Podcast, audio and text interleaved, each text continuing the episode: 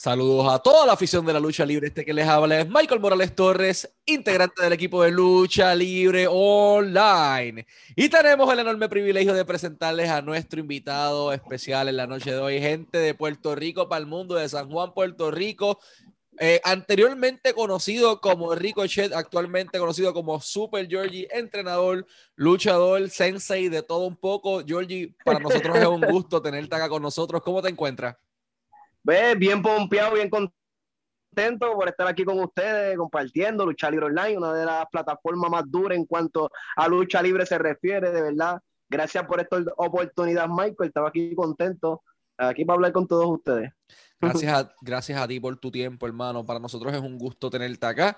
Eh, y quería comenzar la entrevista preguntándote ¿cómo comenzó tu pasión por la industria de la lucha libre? O sea, ¿qué luchadores fueron los que te llamaban la atención mientras tal vez tú estabas en tu casa chamaguito con tus abuelos, con tus papás viendo la televisión? Pues el clásico, el acróbata de Puerto Rico, Carlos Colón, era de mis luchadores favoritos cuando yo estaba chamaquito, al igual que TNT, Sabio Vega también yo admiraba mucho. Y ve que gracias a mi papá y, y a mis abuelos, así mismo como dijiste, que eran locos con la lucha libre y ellos me cuidaban, siempre me la ponían y yo era loco con esos programas y me encantaba verlos. De hecho, hasta mi papá me llevó a verlos en vivo a las canchas y yo los veía y me emocionaba, era una cosa cool. A ellos les gustaba, a mí me gustaba y, y por ahí empezó eh, esa pasión. Posteriormente, cuando eh, Georgie decide que es el momento correcto para ser luchador, o sea, ¿cuál fue el momento en que tú dijiste, ok, ahora quiero ser luchador, voy a ir a entrenar. ¿Cómo ocurre esa decisión y a qué persona recurres primero para eh, tus primeros entrenamientos de lucha libre? Pues yo empecé más por las artes marciales, lo que es taekwondo, eh, karate, pero más me enfoqué más en taekwondo, que era la disciplina más que me llamaba la atención. Y estuve bien dedicado a ese deporte porque era un deporte de pelea, y me encantan los deportes de pelea, deporte de contacto físico, literal, el juego de manos pues conocí a este amigo que se llamaba, le dicen Jun, Jun, Wilfred, de parte del Doom Patrol, pues eh, Jun este, trabajaba con mi papá y él, y él, comenzó a practicar y allí fue que él me vio jugando de mano con mis hermanos en el parking haciendo flip y eso. Y él me invitó a la escuela de José Díaz Tanque, que era la CWA para esos tiempos, que practicaban en tres talleres él me vio con mis habilidades allí, me, me ofreció, irte conmigo a practicar lucha, estoy practicando. Y yo, que tú estás practicando lucha, llévame para allá. y por ahí empezó todo, la escuela de tres talleres en, en Santurce con José Díaz Tanque. ¿Pensaste en, algún, ¿Pensaste en algún momento dado, ya que tienes tu background en artes marciales, ser alta marcialista mixto, o sea, MMA fighter en lugar de luchador? ¿Te pasó por tu mente en algún momento? Sí, me pasó por mi mente, siempre quise pelear en la jaula, nunca me dediqué a eso directamente, pero siempre me gustó, me, hubiera gustado pasar por lo menos la experiencia de pelear en la jaula, porque yo hago boxeo, taekwondo, peleo grappling, que tengo la, pues, la base para participar en esos combates y, y dar la liga, como dicen por ahí. Antes de llegar al cuadrilátero y a tu primera práctica, tú también tienes un background bien interesante porque vemos a Super Georgie haciendo 40 flips cuando entra y nunca se cae, todo perfecto, balance, un orden increíble que yo digo, este, este tipo acaba de dar como 8 vueltas en 2 segundos, ¿qué rayos acaba de pasar? ¿Cómo ocurre ese background de Super Georgie en el mundo de la gimnasia?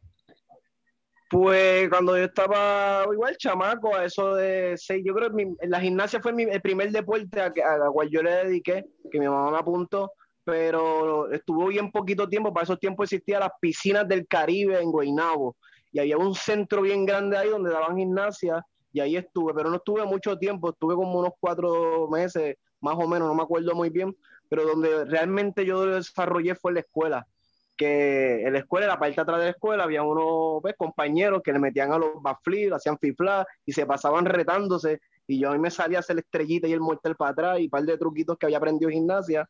Y me retaba con ellos allí. Allí conocí a Ezequiel, que era un compañero de escuela, hermano mío.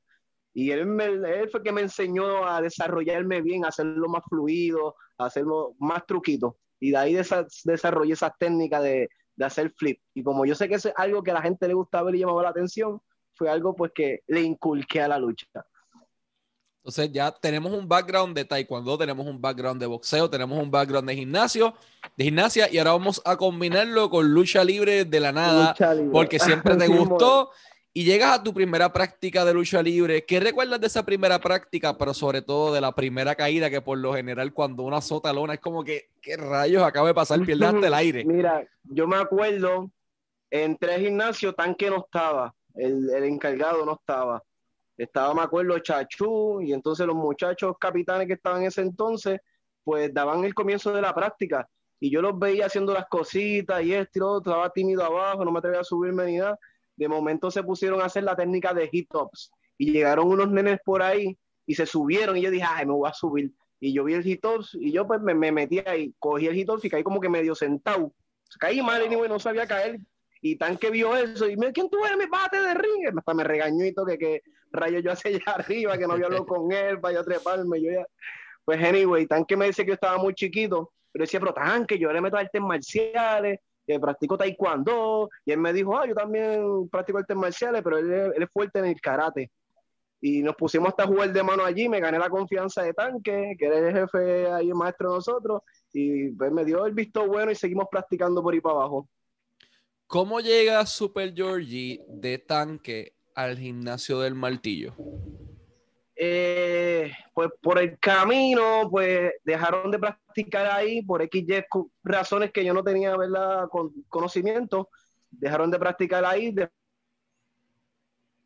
Después fuimos a, al Vikingo, el Power Gym 2, que estaba en Trujillo, que para ese tiempo la IWA practicaba ahí también. Pues, este, yo creo que Sabio Vega tiene unos días, Ricky Bandera tiene unos días, y pues le dieron unos días a, a, Tanque, junto con Ricardo Cordero, que ahí también conocía a Santo Negro. Y después de ahí, no me acuerdo qué bien pasó, que terminamos en la escuela del martillo. Entonces, cuando llegas a la escuela del martillo, ¿qué recuerdas de la primera vez conociendo al señor Tomás Marín y qué significó él para tu carrera? Pues al principio, pues Martillo siempre, pues, siempre estaba en su esquinita observando, para ese tiempo él no se subía mucho al ring, él solamente pues, eh, pues mantenía acondicionada el área y eso, él daba su clasecita a un grupito que él tenía aparte, pero eso yo no lo sabía, solo yo descubrí después, este, cuando fui, fui buscándole la vuelta y conociendo, pero los primeros días él bien serio, este, siempre bien celoso con eso de que no me suban el ring con los tenis de la calle, tráiganse dos camisas, no quiero aquí nadie visita. Él era bien fuerte con la disciplina y con, con, todo eso de cuidar lo que es el negocio de la lucha libre. Él siempre fue bien, bien celoso con eso y por ahí empezó el respeto. Ahí está Martillo, mira, dejé el chiste que ahí está Martillo. y después descubrí la hora y prácticas de él y lo, y lo, visitaba, y conocía a Jorge Clemente, conocía a Sabucán, que eran estudiantes de él, practiqué con ellos, con ellos aprendí mucho, ellos le trabajaban duro lo que es lucha un poquito más strike, lo que es el pistoleo, lo, y ya ve más, más, que lastiman, la realidad, que lastiman. Este, pues yo pues, me, me envolví con ellos y cogí cariño, de mi casa en Martillo era bien cerca, después yo por mi cuenta seguía practicando con ellos, y el compartir, el tiempo que me dedicó, sus consejos, sus regaños, y pues, fue un maestro para mí, yo lo veía como un maestro, como un abuelo, como un padre, porque Martillo, el cariño, la dedicación que él nos hacía, ¿verdad? Y, y, ese amor y ese respeto que nos inculcaba por el deporte, ¿verdad? era algo serio. El Martillo nos enseñó la esencia de la lucha libre. Posteriormente tienes la oportunidad, luego de un entrenamiento propio, de hacer tu debut en la industria de la lucha libre. Por lo general, esa primera lucha no es lo que nadie espera. Siempre sale el tiro por la culata, como decimos acá en Puerto Rico, y como que uno sale contento el momento, pero después uno lo dice como que, diablo, ¿qué es eso, brother? ¿Cómo fue tu primera lucha? Pues mi primera lucha íbamos a luchar para, para Barrio Macún, Vega Alta, todavía no me acuerdo, era Barrio Macún, eso sí me acuerdo.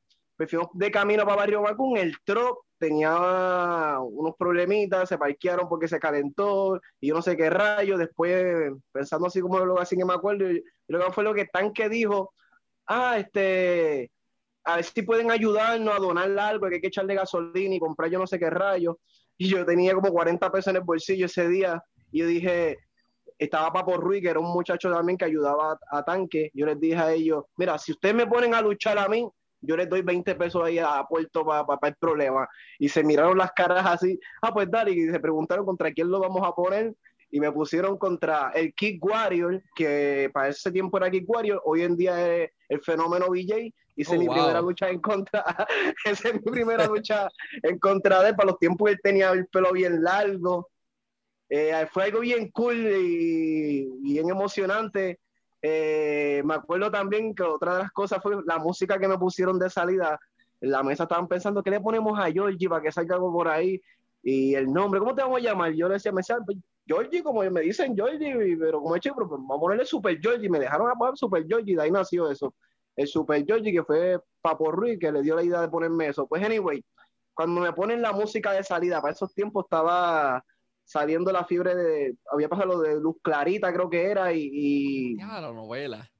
Habían, habían otros muñequitos de esas nenas, de, de, de, esas series así, pero me pusieron una canción de esa, bien infantil, y yo, mira esta gente con lo que me pone yo así, y yo con mi cancioncita así, porque yo me la pusieron para montarme, la verdad, mi primera lucha ahí de niño, güey, era bien chamaquito, pues salí con esa adrenalina corriendo se la estrella, fifla, fifla, fifla, fifla, fifla, fifla, mortal, ¡guay! Saludé a la gente y todo el mundo quedó impresionado con eso. Y me subí al ring, ahí la gente me compró bien brutal, hice mi luchita con BJ, súper buena, este, bien nervioso, pero al mismo tiempo lleno de adrenalina y la oportunidad de demostrarle a los compañeros y al maestro que, mira, estoy ready, le meto mano. Después de esa que me vieron y la gente me compró y la reacción con los nenes y dijeron, Georgie, ya, vamos a seguir usándote como, como luchar. Y después de esa cartelera, todas las que ellos hicieron, por ahí seguí participando.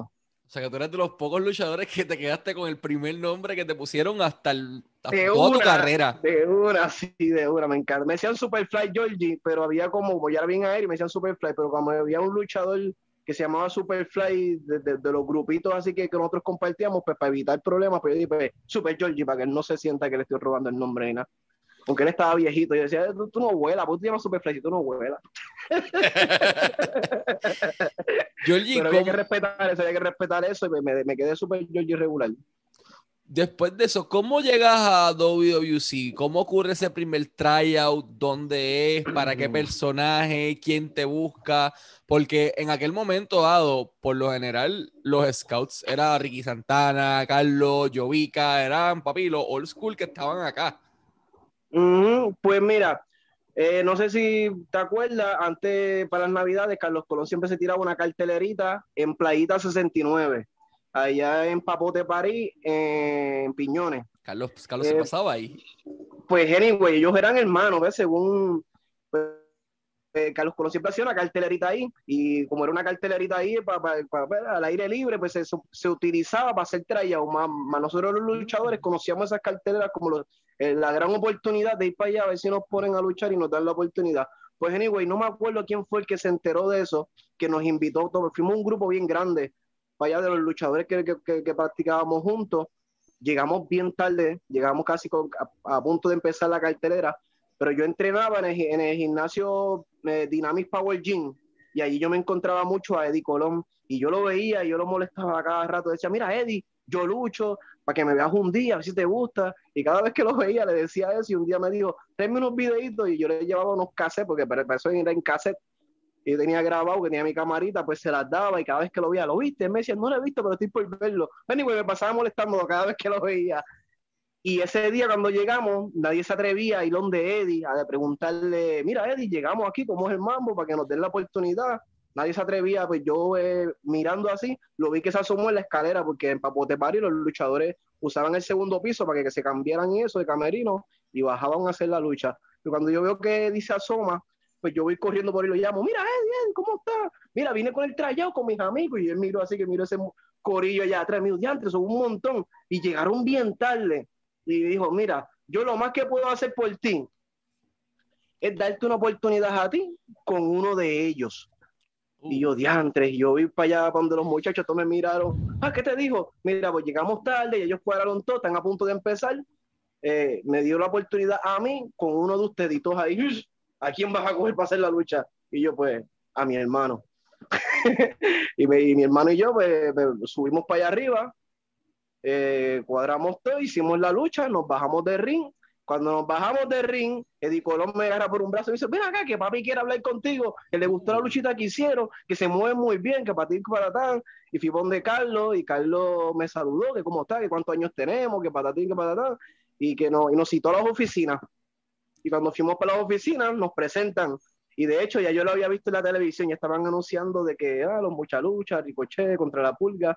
Que para ese tiempo estaban los Cartoon Network, y mucha lucha, salió el canal 49 y ese momento de, unos muñequitos que en verdad estaban pegaditos y gustaban. Y Carlos Colón quería llevarle a, pues, el Día de Reyes a los fanáticos, los mucha lucha, que eran los, muñequitos que estaban pegados en ese momento y tenían un plan para presentar eso. Eh, cuando nos vieron a nosotros, pues dijeron, mira, estos dos nenes son los perfectos para hacer eso, porque son luchadores pequeños, luchan como los mexicanos, se ven bien, y cuando Carlos Colón nos citó a la oficina, nos explicó todo esto que te estoy diciendo un poquito más para adelante, un poquito más atrás, pero más o menos te estoy explicando. Eh, que vio esos personajes, que cómo los lo, podíamos desarrollar, que si la habíamos visto, y le, dije que sí, y dije, pues yo eh, presentó, pues mira, son estos, Ricochet y la Pulga. Y yo decidí ser Ricochet y mi hermano decidió ser la Pulga. Y por ahí comenzó nuestra aventura. Llegué, nuestra primera lucha fue el día 6 de enero del 2005 en la cancha bajo techo de Cagua. Y ese fue nuestro debut allí como luchadores profesionales de la WLC y por ahí comenzó la, la aventura. ¿Contra quién fue esa lucha y qué recuerdas? ¿Cómo lo recibió el público? ¿Saliste dando flips? ¿Cómo, cómo recibieron eso backstage también? Pues yo siempre he tenido como que esa iniciativa de querer hacer algo espectacular. Me acuerdo que se estaban acabando las navidades, mi papá tenía unas fuentes de luces guardadas porque tenía unas pirotecnias por allí y le sobró. Yo dije, me voy a llevar esta fuente que tengo una idea. Las prendí y no subían tanto, era una fuentecita que él decía, es una porquería, eso no usa, pero para lo que tú, pero para lo que yo quiero está súper bueno. Y me llevé las fuentes de luces, las dos, porque sabía que iba a debutar en WLC cuando llegó allá y toda la cosa, me acuerdo, y mi hermano y yo entramos los dos, pero porque ellos tenían las máscaras, ellos tenían todo, nosotros nada más teníamos el, el, el el, el butcher y todo eso. Y mi hermano y yo entramos por la puerta de la taquilla juntos como si nada.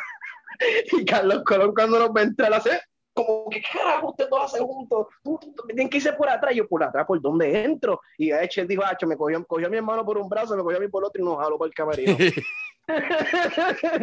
como que estos no saben por dónde entrar aquí, la primera vez que estamos yendo ahí, no nos explicó esa parte. Pues anyway, cosas que pasan.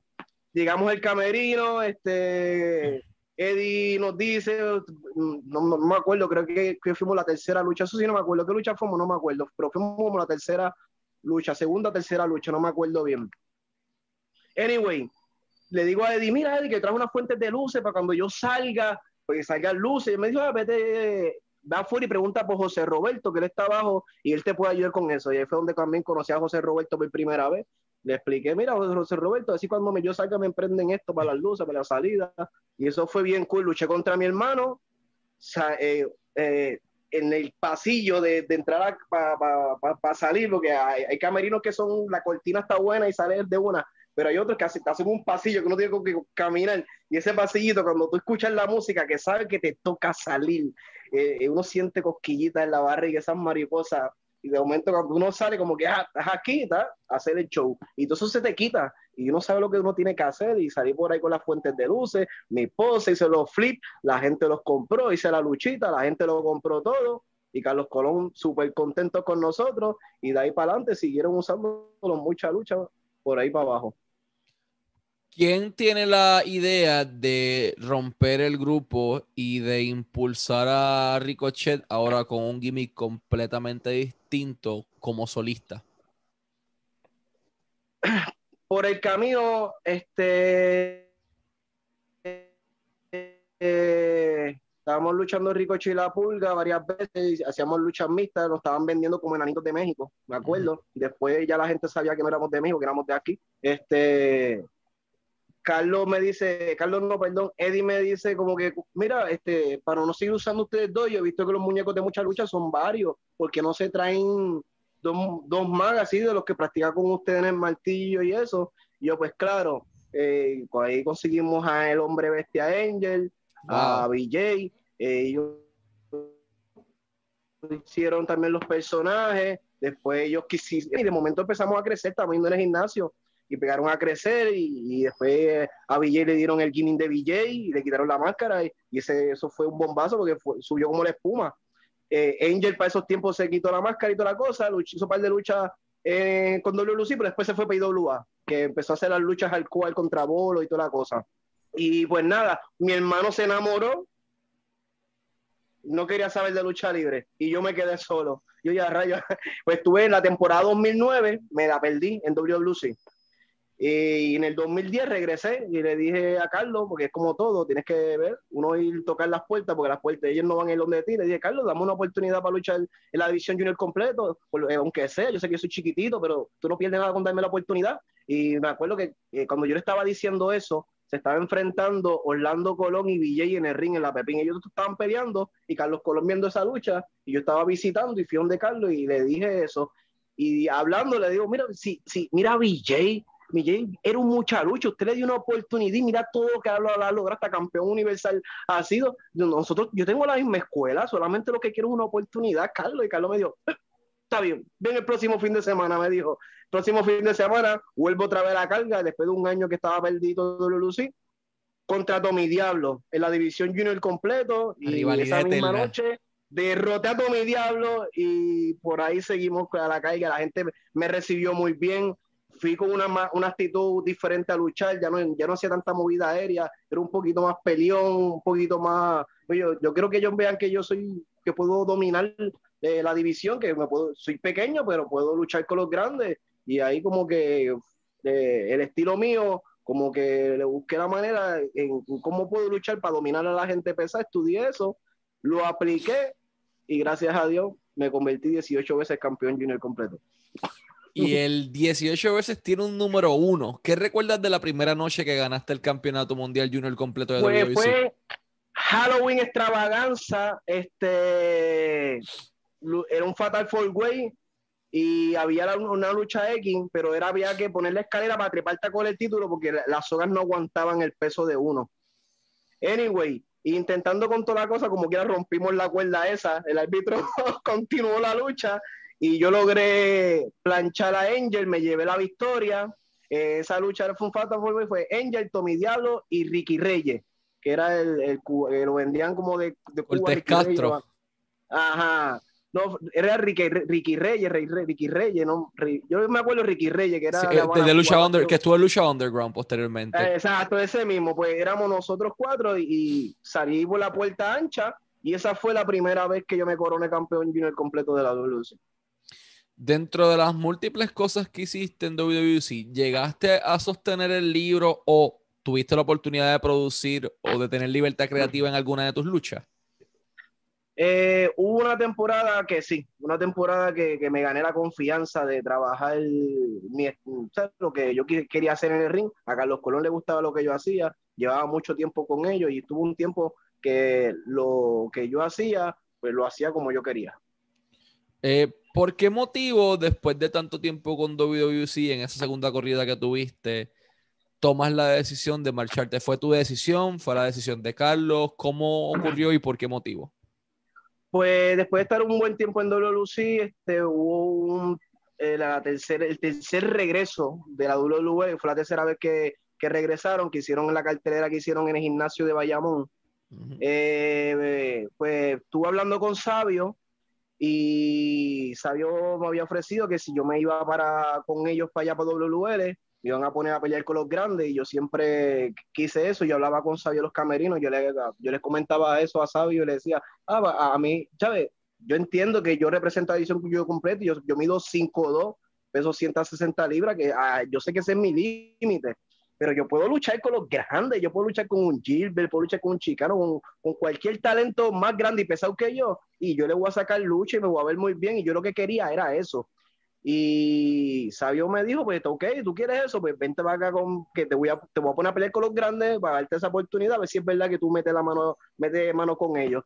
Y para ese tiempo, Carlos Colón no me estaba usando mucho, y yo dije, pues, llama a Carlos, porque no, tampoco me fui así de que los deja arrollados ni nada. Mira, Carlos, Sabio me está ofreciendo una oportunidad y yo lo quiero ver, la quiero aprovechar y me, me no sabía ni cómo decirse porque después de tantos años con él, fue bien difícil, pero se lo dije, quedé bien, Carlos me dijo, fue, pues suerte muchacho, como que me dijo, piénsalo bien, eh, pero me dio pues suerte, meta mano, como que suerte.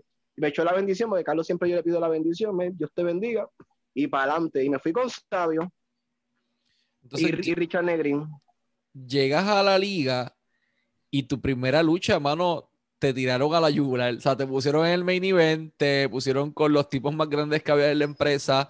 Háblanos un poco sobre tu primer main event rápido que llegas a WWL.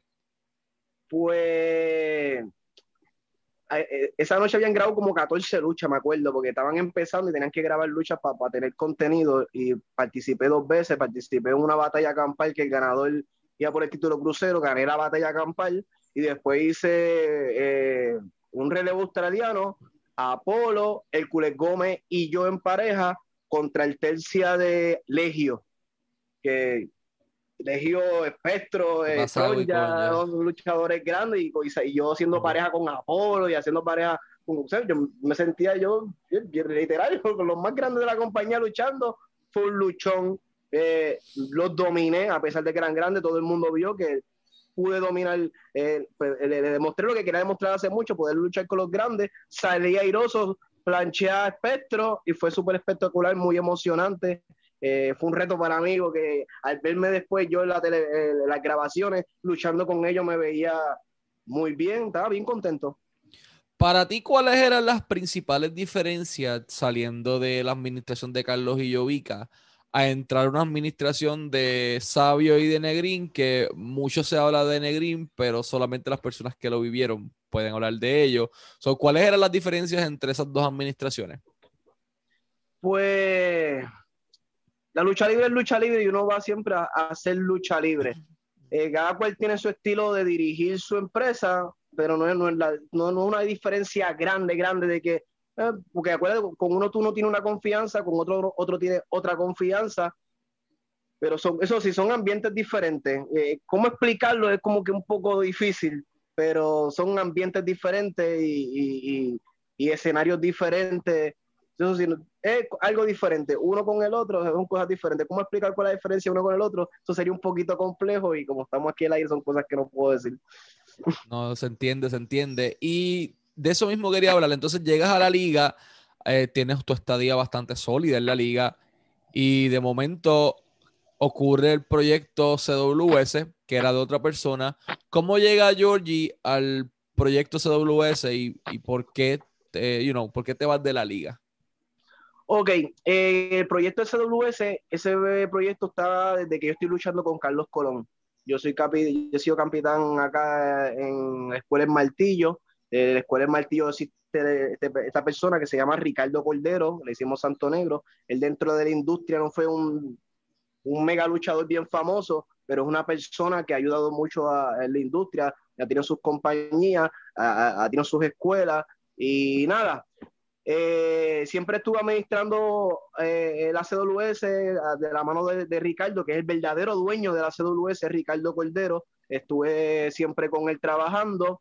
Luego que Richard Negrin se va por tercera vez eh, de, la lucha libre como tal, dejó a Sabio con la compañía, yo me quedé con Sabio. Luego Richard Negrin quería volver otra vez a la lucha libre, yo no sé cuáles son los acuerdos que tiene Sabio y, Richard, que, parece que pues, no lo quisieron aceptar una vez más. A mí me estaba empezando a ir bastante bien con la compañía CWS y vamos a hacer nuestra primera cartera cobrando taquilla y aparece Richard Negrin ofreciendo su ayuda. Ah, estoy viendo el proyecto que ustedes están haciendo, me gusta la CWS, los talentos, usted es muchacho bueno, usted se merece que lo ayuden, patatín, patatán. Me ofreció Villas y Castilla porque yo dejara a la WWL y me enfocara más en lo que yo, en mi propio proyecto. Richard te cumplió la palabra que te prometió, o sea, estas villas y castillas que él te prometió, porque en CWS al principio vimos que él metió dinero. Al principio sí metió dinero me ayudó mucho, me ayudó mucho. Este, le pagaba a los luchadores que estaban, ¿sabes? Que no estaban en ninguna compañía activa, como un, un, Tua, un Joe Bravo. Este, nos metió en la cancha eh, Domingo, como Domingo Lulo González de Carolina, que es la de voleibol, pagó esa cancha dos veces, hizo esas cositas, pero él no ofreció muchas cosas que tampoco, ¿sabes? yo estoy bien agradecido con él, de verdad, y tremendo tipo, pero no nos cumplió con todo lo que se prometió y después por el camino tuvimos una indiferencia donde nosotros mismos tomamos la decisión de no trabajar más con él porque nos chantajeaba con que sí, el dinero es importante en la vida, pero no lo es todo. Y a veces cuando a él no le gustaba una cosa, él decía, ah, si no lo hacemos así, pues no voy a, o no voy a esto, no voy a lo otro, no entro tanto en detalle. Entonces nos trataba de, de como manipular con eso y nosotros decíamos, nos cansamos de eso y tomamos nosotros mismos, tomamos la decisión de no trabajar con él. Y después, pues tú sabes, el ego de las personas quieren, ah, yo me fui de ahí, los dejé ahí. Y se pusieron a hablar un montón de cosas que hasta en eh, mi nombre se ha escuchado en podcast y foros de esos, de esos temas y dicen que él nos compró títulos, que él nos compró esto y mentira, él no compró nada de eso. Él nos ofreció un montón de cosas que no, que no cumplió. Los títulos que habían en la compañía, pues eh, cuando justamente cuando él llegó, estaban ya los títulos, ya mandaron a hacer, también él llegó, pues, pues muchas cosas decían que, eh, eh, ah, gracias a Richard, gracias a Richard, sí, gracias a Richard, eh, subimos la compañía un poco, gracias a Richard tuvimos un par de luchadores de, de que la gente conocía, gracias a Richard pisamos cachas grandes, pero también este Richard nos dejó como que no nos quedó mal, no nos quedó mal en muchas áreas y decidimos no trabajar más con él y seguir nosotros. Posteriormente el proyecto CWS procede sin Richard Negrín y entonces vemos por ahí que de momento llega Nancy, llega Roger, llega BJ, llegan caras un poco más conocidas al proyecto CWS. ¿Cómo ocurre esa llegada y cuál era el rol de Super Georgie en la empresa posterior a la salida de Richard? Pues mi rol siempre fue el mismo, liderar, ayudar y impulsar la nueva cepa de luchadores que yo iba entrenando en el martillo, que fueran creciendo dentro de la CWS. Eh, Roger, Nancy, BJ, Angel, este, Tua, todos esos nombres, Smoke, todos esos personajes, Bellito, eh, eran, llevaban mucho tiempo ya con nosotros, porque lo que es Roger, Tua, BJ, todos crecimos juntos en la industria. Tanque fue el maestro de Tua, BJ, Roger, el de un patrón de Barbie Boy. Todos nosotros crecimos juntos. El que después uno se fue para IWA, otros se fueron para WLC, y eh, pues, eso son otros 20 pesos. Pero nuestra amistad, nuestro, o sea, nosotros siempre nos apoyamos y cada vez que tengo un proyecto y uno, si ellos necesitan mi apoyo, lo tienen, si yo necesito el apoyo de ellos, lo tengo, y así ha sido siempre. Entonces, posteriormente haces una transición bastante interesante. Eh, primero que todo, eh, pierdes tu máscara, decides eh, en, tu misma empresa, en CWS, decides quedarte como Super Georgie 100% y dejar la máscara a un lado. ¿Por qué entendías que era el momento correcto de, de pasar la página con Ricochet y darle paso a Super Georgie y cómo ocurre esa decisión? Pues tuvo una lucha con Sexy Money, una lucha sin descalificación. Eh, en el momento de la lucha se quiso salir con la de él, me quitó la máscara y me planchó. Y habíamos tenido una riña bastante intensa y yo decía, si me quedo aquí, me, gana y, él sigue montándomela. Y yo pues yo decidí seguir luchando sin la máscara. Y le gané y, y al fin pues, pues pude vengar todo lo que él me hizo. Y anyway, esa, esa noche me sentí melancólico. Los muchachos hasta en el camerino te pueden decir que, que, hasta me dio sentimiento, estaba bien triste y, porque Ricochet, gracias al personaje de Ricochet, yo he logrado tanto en la industria que, que, es algo, ¿verdad? A Ricochet y a Carlos Colón, eh, que es algo que, inexplicable. Simplemente estoy agradecido por eso. Pero lo que es Super Georgie, Super Georgie con Super Georgie, yo di mis primeros pasos en la lucha libre, que fue mi, mi, mi, propio gaming hecho por mí mismo, algo que me agradaba, y yo quiero sí seguir haciendo eso. Y pues ya que perdí la más que pues no cogí lucha, conseguí siendo rico, ya pasó esto, pues vamos a dar Ricoche atrás y voy a seguir con Super Georgie, con el favor de Dios, donde Papito Dios me lleve, ¿verdad? Porque con Super Georgie me siento más cómodo, me siento más ser yo mismo, un gaming que es más original. Sabemos que Ricochet salió de unos personajes, Sabemos que en la WWE hay un personaje que también se llama Ricochet y habían cosas como que me, me, me, me incomodaban en, en, seguir siendo el personaje. Pese a que tú tuviste el nombre antes que él, de hecho. O sea, son no, sí, mucho. Llevo muchos muchos años que él luchando, eso lo sé yo. Pero como el gimmick no era como mío, mío, mío, mío, mío, era más sacado de unos personajes de muñequitos, pues yo quería hacer más mi, mi, mi, propio gimmick que el Super Georgie, que es el sensei de la lucha.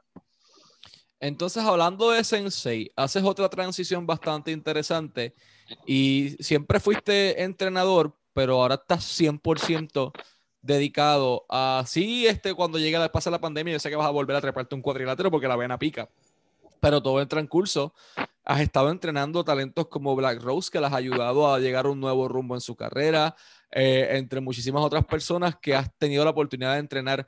¿Cuál ha sido la parte más interesante y la más complicada de hacer la transición de luchador a entrenador 100%, a sensei, como bien dijiste? Eh, eh, es algo como que cuando los atletas comienzan en algo y ya llegan a un límite y tú, y tú sabes que puedes ayudar dentro de lo que te gusta a otras personas, lo hacen. Y la lucha libre tuve la oportunidad de, dar, la, de dar clases, siempre he estado dispuesto a ayudar a mis compañeros, también daba clases de taekwondo, enseñarles algo que me llena, me gusta, me gusta ayudar a la gente que me rodea, así sea para lo que sea, siempre y cuando yo pueda, a mí me gusta ayudar. Este, lo más difícil de esto, en cuanto a entrenar a luchadores, tú siendo luchador, es que los mismos luchadores, cuando van creciendo, quieren luchar en contra tuya porque quieren demostrarle al maestro que ellos están ready para matar la liga. Esa es la parte difícil porque ellos mismos crecen, ellos hacen sus luchitas, y llevan su tiempo, dos, tres años y te pegan.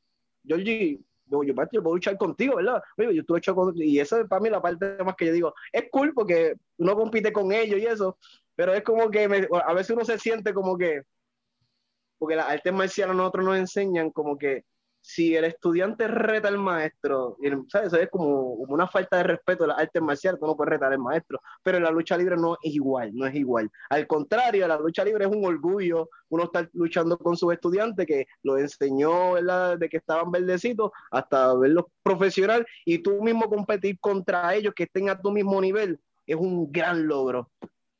Entonces, dentro de los múltiples talentos que has tenido la oportunidad de entrenar tanto desde cero como ser parte esencial en su carrera, ¿cuáles podrías mencionar? Porque mencionamos a Black Rose porque es el, de las más que recuerdo. O sea, Black Rose de momento eh, llega de Japón, llega frustrada con su lesión y todo, como con un poquito de miedo y es Super Georgie en su escuela eh, del martillo.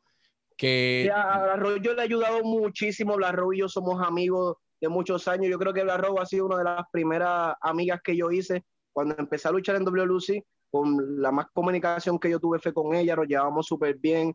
Eh, ella me veía luchar, le encantaba todas las cosas que yo hacía. Ella me decía, yo quiero aprender a hacer esto, así para luchar como tú, esto y lo otro. Empezamos a compartir, empecé a enseñarle, a ayudarle en todo lo que yo podía, porque no te creas, ella también sabía lo de ella. Yo solamente le, le, le, le puse mi sazón, como uno dice, para ponerla en sintonía Luego ella consigue viajar a Estados Unidos, allá gana una gran experiencia, logra tener hasta su escuela, viaja a Japón y, regresa para acá con una lesión bien fea que yo, cuando yo la vi a ella, pensaba que ya no iba a volver a ser esa luchadora que comenzó.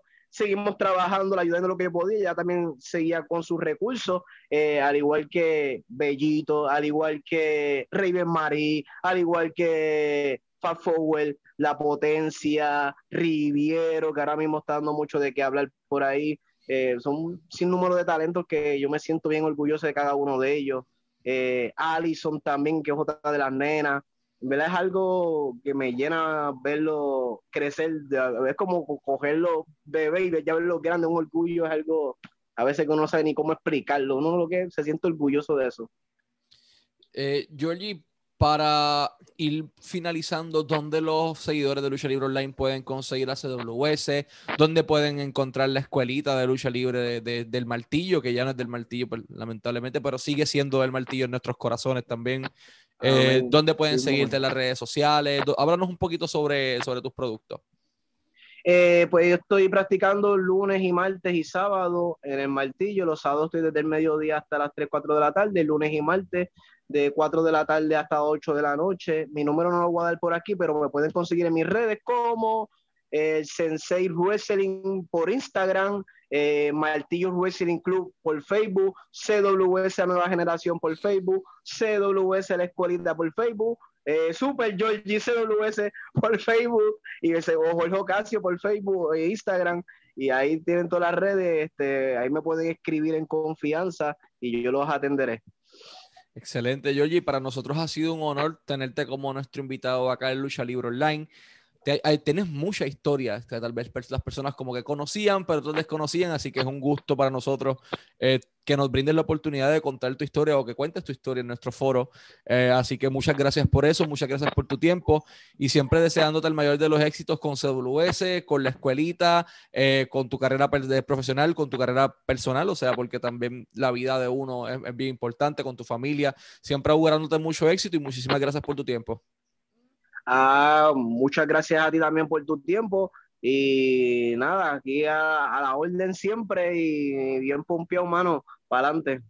Muchas gracias y sigan pendientes a Lucha Libre Online y a CWS, muy importante, echenle un ojo a su producto, tienen ahí muchos muchachos que ahora estamos viendo algunos de ellos en el circuito eh, de WWC en Puerto Rico, estoy seguro que vamos a ver gente en IWA, estoy seguro que vamos a ver gente cuando la liga regrese también, hay muchos muchachos buenos, o sea, esta es eh, la, escuelita, la verdadera escuelita o el verdadero territorio de desarrollo previo a llegar al momento estelar en Puerto Rico. Así que échenle un ojo a CWS. Eh, ya dijo las redes, CWS la escuelita.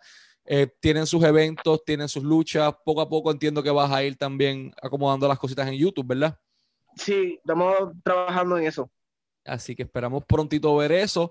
Eh, un ojo, mano. O sea, no crean, no se van a arrepentir. Eh, si quieren también entrenarse en lucha libre, como dijo Georgie, su escuela es una excelente alternativa para ello. Han salido grandes estrellas de Puerto Rico y grandes estrellas ya establecidas han ido a donde Super Georgie para poder crecer y llegar al próximo nivel. Así que si usted es un luchador sin experiencia que quiere llegar al próximo nivel o que quiere que lo moldeen o que quiere empezar desde cero, eh, él, es la alternativa. Eh, busque simplemente Martillo Wrestling Club y ahí lo van a poder encontrar. Así que muchas gracias por tu tiempo, Georgie, y sigan pendientes de Lucha Libre Online. Gracias, gracias, Michael. Para adelante, mucho éxito a la página. Mil bendiciones a todas esas personas que nos están viendo. Recuerda que aquel que tiene fe encuentra el éxito donde los demás fracasan. Vamos para adelante siempre. Mil bendiciones. Gracias, Michael, una vez más por la entrevista, por esta gran oportunidad. Y aquí estamos, bien pompeados. Así que sigan pendientes a Lucha Libre Online, la marca número uno de Pro Wrestling y Combat Sports en español para más información.